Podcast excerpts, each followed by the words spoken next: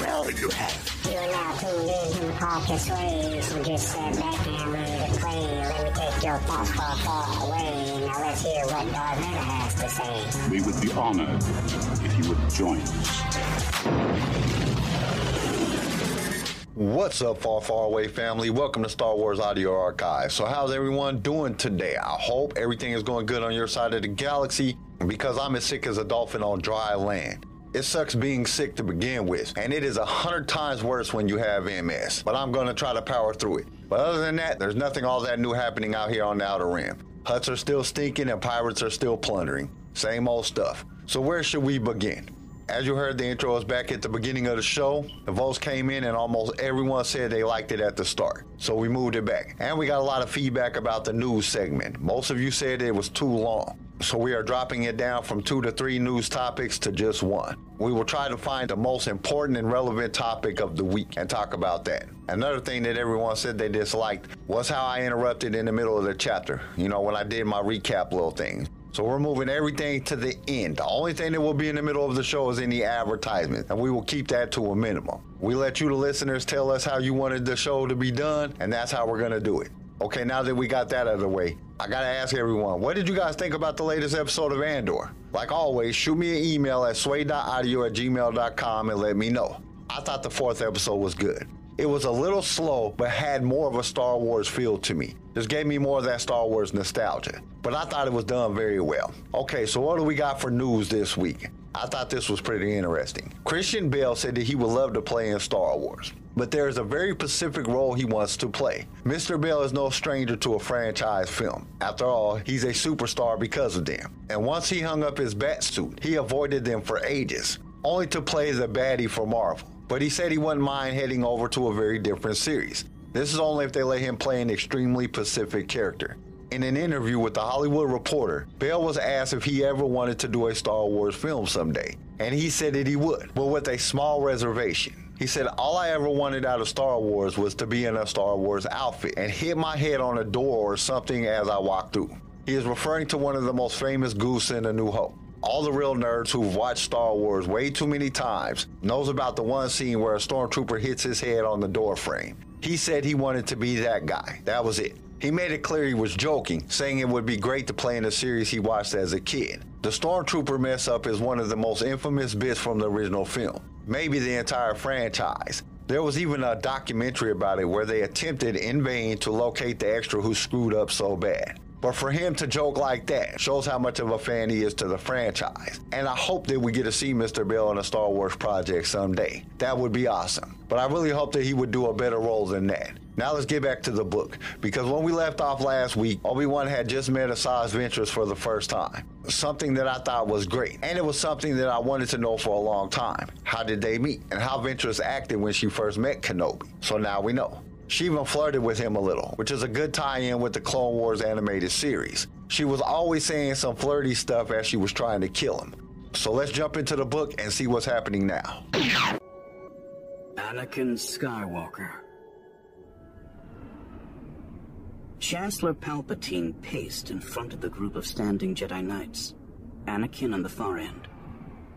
You are our greatest hope and our guardians, he said, Coruscant's infinite stream of building lights visible behind him through the window spanning the length of his office. Particularly now, the Republic needs you more than ever. Fighting a growing enemy is a challenge, not just physically, but philosophically, morally. You represent the best chance for lasting peace throughout the galaxy. You are Jedi. Palpatine said, his voice taking on a grim sheen, as if the accumulated talking and tasks of the day wore him out. Knights of the Republic. The group gave a mild, polite applause, a smattering of noise that barely rose above the sound of the ventilation. They each waited, the same group as yesterday, save for Cyrus Oakent, who had already been assigned to join a clone battalion fighting a sudden strike on Bracca and Palpatine gestured out to the hallway. The short ceremony now concluded, the Jedi marched in pious single file, Palpatine receiving each one with a congratulations and thank you for defending peace and justice. Anakin was third from the end, and though he and the Chancellor enjoyed a less formal relationship, a guise of etiquette felt necessary here. Thank you, Chancellor, he said. May the Force be with you. Master Skywalker, please do wait a minute. Palpatine said, pausing the line. I need to speak with you about Master Kenobi's mission to Cato Neimoidia. Yes, Chancellor, he said with a slight head bow, his voice as docile as a youngling acknowledging his teacher. Durban Wen Heard gave the final acknowledgement of the group before shuffling out. Both Palpatine and Anakin watched her leave, waiting for the double doors to slide shut and seal them in the room alone. You were concerned about Obi-Wan? Anakin said as Palpatine walked over to the small tray of refreshments delivered for the brief meeting. Outside the massive transparent steel window, Coruscant's sunset started to transition the day's oranges to purples while lines of speeder traffic whooshed by. Caf? Palpatine asked, pouring himself a cup. Sure, Anakin said, thinking he could use a little perk before seeing Padme. A single shot of cream. There you are, my young friend, Palpatine said, putting a cup on the visitor's side of his broad desk. Sit down, sit down. Palpatine eased into his elaborate chair with a slight groan, then sipped on the small white mug in his hand. Now, tell me, how is Jedi knighthood? Anakin took the cup, a blink of confusion on his face. I thought you wanted to talk about Obi-Wan's mission. I simply wanted to catch up, he said with a raised eyebrow. It is so rare these days to find time for quiet conversation, don't you think? But if you want to discuss Master Kenobi, I am happy to. The right thing to say, the Jedi thing to say, would be to shrug it off and instead chat about the upcoming aid mission to Langston. But the Chancellor was no ordinary politician or Republic dignitary. He had been there for Anakin since his early days with the Jedi, seemingly always tuned into Anakin's turbulent feelings. In moments of loneliness or frustration, Palpatine popped up in the timeliest manner a chance hallway meeting, or crossing paths at the landing platform.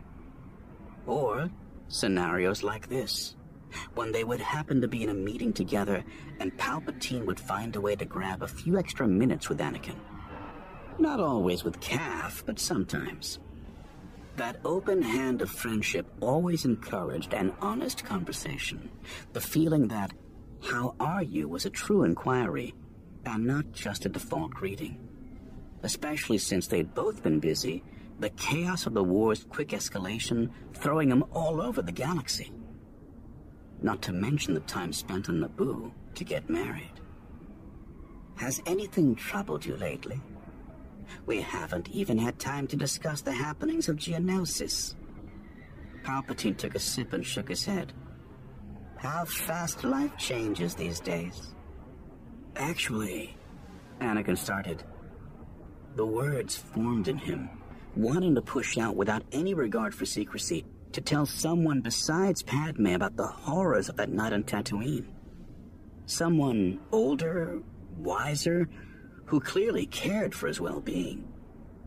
Someone who didn't judge. Which was why he couldn't tell any Jedi about it. Not even Obi-Wan. Anakin, I may be a busy man, but for the next few minutes, I am here merely as your friend. You can tell me anything. Polite creases formed around his mouth as Palpatine smiled. Please feel free to confide in me about whatever concerns you. You have permission to be honest, and I will not judge. While I do work with the Jedi, I am not beholden to their rules. Right before Geonosis, Anakin started before pausing, but it wasn't a hesitation. Instead, it was as if all of those feelings and memories competed to get out, causing a logjam in his throat. My mother died.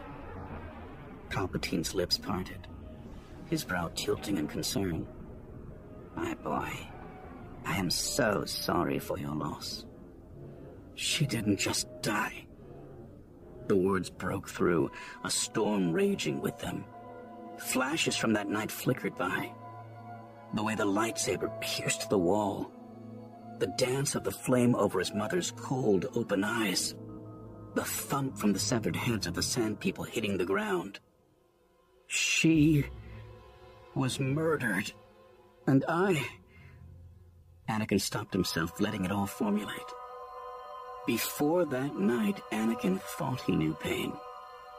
His first few days in the Jedi Order, the undying ache of missing his mother compounded with the sorrow of losing Qui-Gon Jinn. All of that magnified the way the Jedi seemed to talk and act with an intentional calm distance. Those dark times were a speck of dust compared with the endless desert of that night. That moment when his mother's body went limp, unable to finish her final word. Rage, despair, disbelief. None of those words aptly describe the unseemly primal explosion he felt in that moment. Even now, just thinking about it allowed such a beast to crack through his defenses until he took a steadying breath and pushed it back so words could form. I killed them. The Sand People. We love bringing you more Star Wars, and it is because of our partners that we can do this week after week. So we invite you to be one of those partners. For as little as a dollar a month, you can help us keep this going. Your support will give us the ability to create future episodes, as well as provide you with the best sounding show on your playlist. And to express our appreciation, we will give you a shout out on our mid series show that we do in the middle of every book. You will also be automatically entered in all future giveaways. All you have to do is go to the show notes and click that listener support link. Now let's get back to the show. Unlike that moment in the Lars homestead, Anakin wasn't expelling grief through searing words and falling tears. This came out calm, tempered, equal parts admission and confirmation. They took her life, and I took theirs. Palpatine set his caf mug down with a clink, then reached over, the warmth of his palm resting over Anakin's mechanical one. Though the hand was made of wire and alloy, he felt the connection in ways so different from most of the moments in his life. They killed your mother.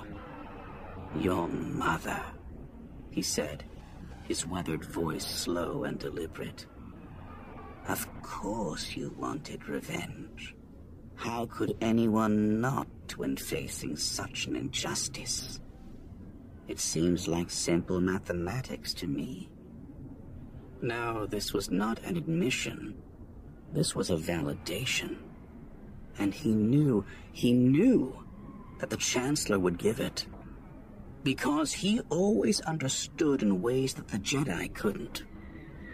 As if reading Anakin's mind, Palpatine sat up and quickly asked the perfect question. How many Jedi actually care about other people? Anakin started with his reflexive response. Attachment is forbidden. I know the dogma, but be honest. Let's take, say, behind the Chancellor, a Republic cruiser emerged from below the window line, hovering upward until its ion drives came alive in a burst, powering the ship into the sky. Master Windu. He is perhaps the Order's greatest warrior, most powerful Force adept. But do you really think he cares about people? Like a button pushed in his mind, Anakin saw Mace's glare, heard his condescending monotone speech, felt the air of judgment that naturally came with him. He knew the Jedi Master would do anything to complete the mission, to dedicate himself to seeing justice in the Republic. But did he care about anyone? Not, Anakin said slowly, in the same way you or I do. You see, Master Windu can go on for hours about shatter points, but perhaps that lack of empathy is his very own shatter point. Palpatine gave a weary grin, his eyes offering an empathy that Anakin so rarely felt in his life. You care, Anakin. You have an immense heart. Don't let the Jedi take it from you. Your heart makes you a better person. It makes you a stronger person. Though the words didn't directly reflect the tale of the Sun Dragon, it touched on it just enough that Anakin pictured his mother sitting on the edge of his bed. Had he been alone, not with the Chancellor, not with Padme, not with Obi-Wan, he may have cracked. But he wouldn't let himself right now. And instead, he pushed all those feelings inside. I'm worried about Obi-Wan, he blurted out, changing the subject to the most obvious choice. Palpatine laughed quietly and picked his mug back up. You see? You are a person who cares. I should be going with him. How can they send me to escort an A drop-off when Obi-Wan is going alone into enemy territory? Ah, don't call them the enemy. Cato Neimoidia is neutral after all. Palpatine took an extra long sip of his drink.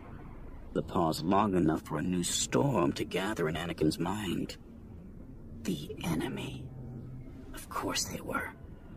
All framing of neutrality and politics disappeared, and instead, all he thought of was Naboo a decade ago. Though he rarely came face to face with any Neimoidians, he saw their machines of war up close. And Padme, she had nearly lost her life, her planet, in a desperate quest for liberty. If there was an enemy, it would be them. Despite their ties to Nute Gunray and his ties to the Separatists, Palpatine said with a sigh. Anakin tried to temper his feelings, but the mere mention of Nute Gunray fanned the flames. But you are right. Master Kenobi should have brought you. Unofficially, as backup. If you thought so, Anakin asked, why didn't you say so? The question was blurted out in a way that he immediately regretted his feelings getting the better of him. Palpatine didn't seem to take offense, and instead smiled again as a response. A valid question. You see, I only have the authority to approve the framework of the mission. Perhaps if the Jedi and the military were further integrated, I might have more say. The execution of it comes down to the Jedi themselves. They set the mission parameters. Count Dooku set the mission parameters.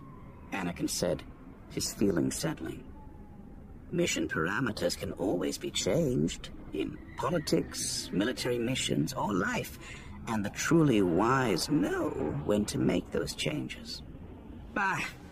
He straightened up, finishing his caf. I have taken enough of your time. Your first lead assignment as a Jedi Knight is tomorrow, is it not? Yes, and initiates are going to be on it. Anakin decided not to finish his drink. His hands rested across his lap, a formal pose as he tried to ground himself from the whiplash of emotions. It's concerning. I understand. I personally requested that change. Not just on your mission, but many missions. Younglings aren't ready. That may be true. Palpatine tented his fingers as he swiveled his chair sideways. The Chancellor looked outside, the color of sunset tinting his face. But this war may last longer than we hope. And as the younglings grow into Padawans, they must feel comfortable around the clones. We must prepare for every possibility. I hope they do not have to face the horrors of war. But I would rather them be prepared than not. Wouldn't you? Yes, of course. Anakin said reflexively, though doubt still tugged at him. Obi-Wan had spoken with concern about lines blurring between the Jedi Order and the military. Bringing younglings into the mix seemed to push that even further. Anakin, you should set that aside for one evening. Rest up, he said, and enjoy your time before your first mission. It is a milestone. You should be proud. I know I am. They stood up in unison, then walked slowly back to the entryway, as they'd done possibly a hundred times now since Qui-Gon brought Anakin to Coruscant. Do you have any special plans to commemorate your achievements? Plans. Whether or not Padme came up with anything concrete to do, he'd find out soon. The specifics of the plans didn't matter, though he hoped they'd avoid politics on their final night. What mattered was spending time with his wife before the galaxy tore them apart yet again. Someday, he might get used to it. Or someday, maybe they wouldn't have to do this dance anymore.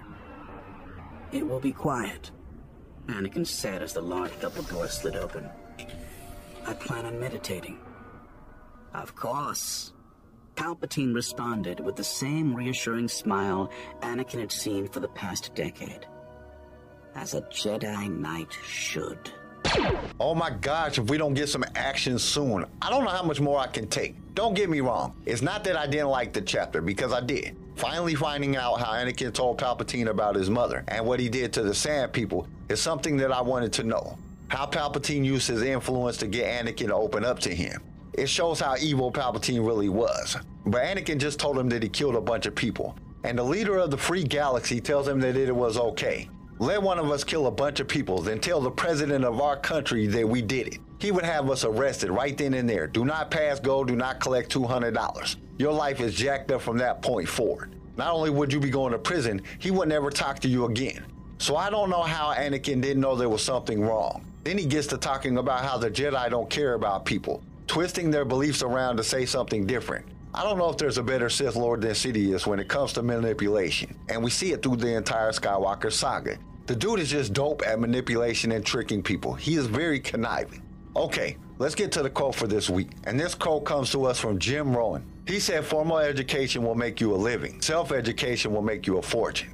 Now, by no means am I telling anyone not to go to school. College was one of the best things I ever did. It gave me skills that I use every day. What I am talking about is change. And what do I mean by change? The world is changing every day. To be successful years ago, you had to go to school for something that made a lot of money, then grow with a company until you were successful. Think about it. Even if you were an athlete, you went to school to play football. You got drafted by an NFL team. You worked hard and you became successful. Nowadays, there are millionaires that are 15 years old that made it big in social media, playing video games, and creating apps on cell phones. Times have changed, and we must change with those times. That means you must teach yourself new skills. Luckily, it is becoming easier to learn stuff. Nowadays, we have computers in our pockets that allow us to access information whenever we want. And one of the best ways to learn new stuff is a thing that most of us look at at least once a day. That thing called YouTube. You can almost learn anything on YouTube. And no, YouTube is not a sponsor of this podcast. Shoot, that would be awesome if they were. But it is something that I have used to learn. It is a great resource. But there's a lot of other sites, one of them being Audible, where you can just get books that can teach you how to do anything. What I am getting at is the resources are available. You must keep learning new skills if you are to stay on top of this new world. The old models still work, don't get me wrong, but even doctors must learn new stuff because changes are made in medicine every day. So you must learn new things to stay relevant in whatever your business does. Formal education is great, but what you can teach yourself will take you further in accomplishing your goals. Okay, that's all I got for this episode. Join us next week for part 18. We hope to see you there. Thank you for listening to Star Wars Audio Archives. Join us next time for more Star Wars adventures. If you would like to listen to other episodes of the show, you can follow us on your favorite podcast directory. If you enjoyed the show, we would greatly appreciate a five star review. Once again, thank you for listening, and may the Force be with you. Sway was created by Keen Eye Shed and is a production of Pick Film Media and was distributed by Swaycast Networks. This show was produced by Quentin McDaniel. Star Wars Brotherhood was read to you by Jason O'Dagan. Sound design by Theodore Thompson. I am your host, Kyle, and we will see you next time in a galaxy far, far away.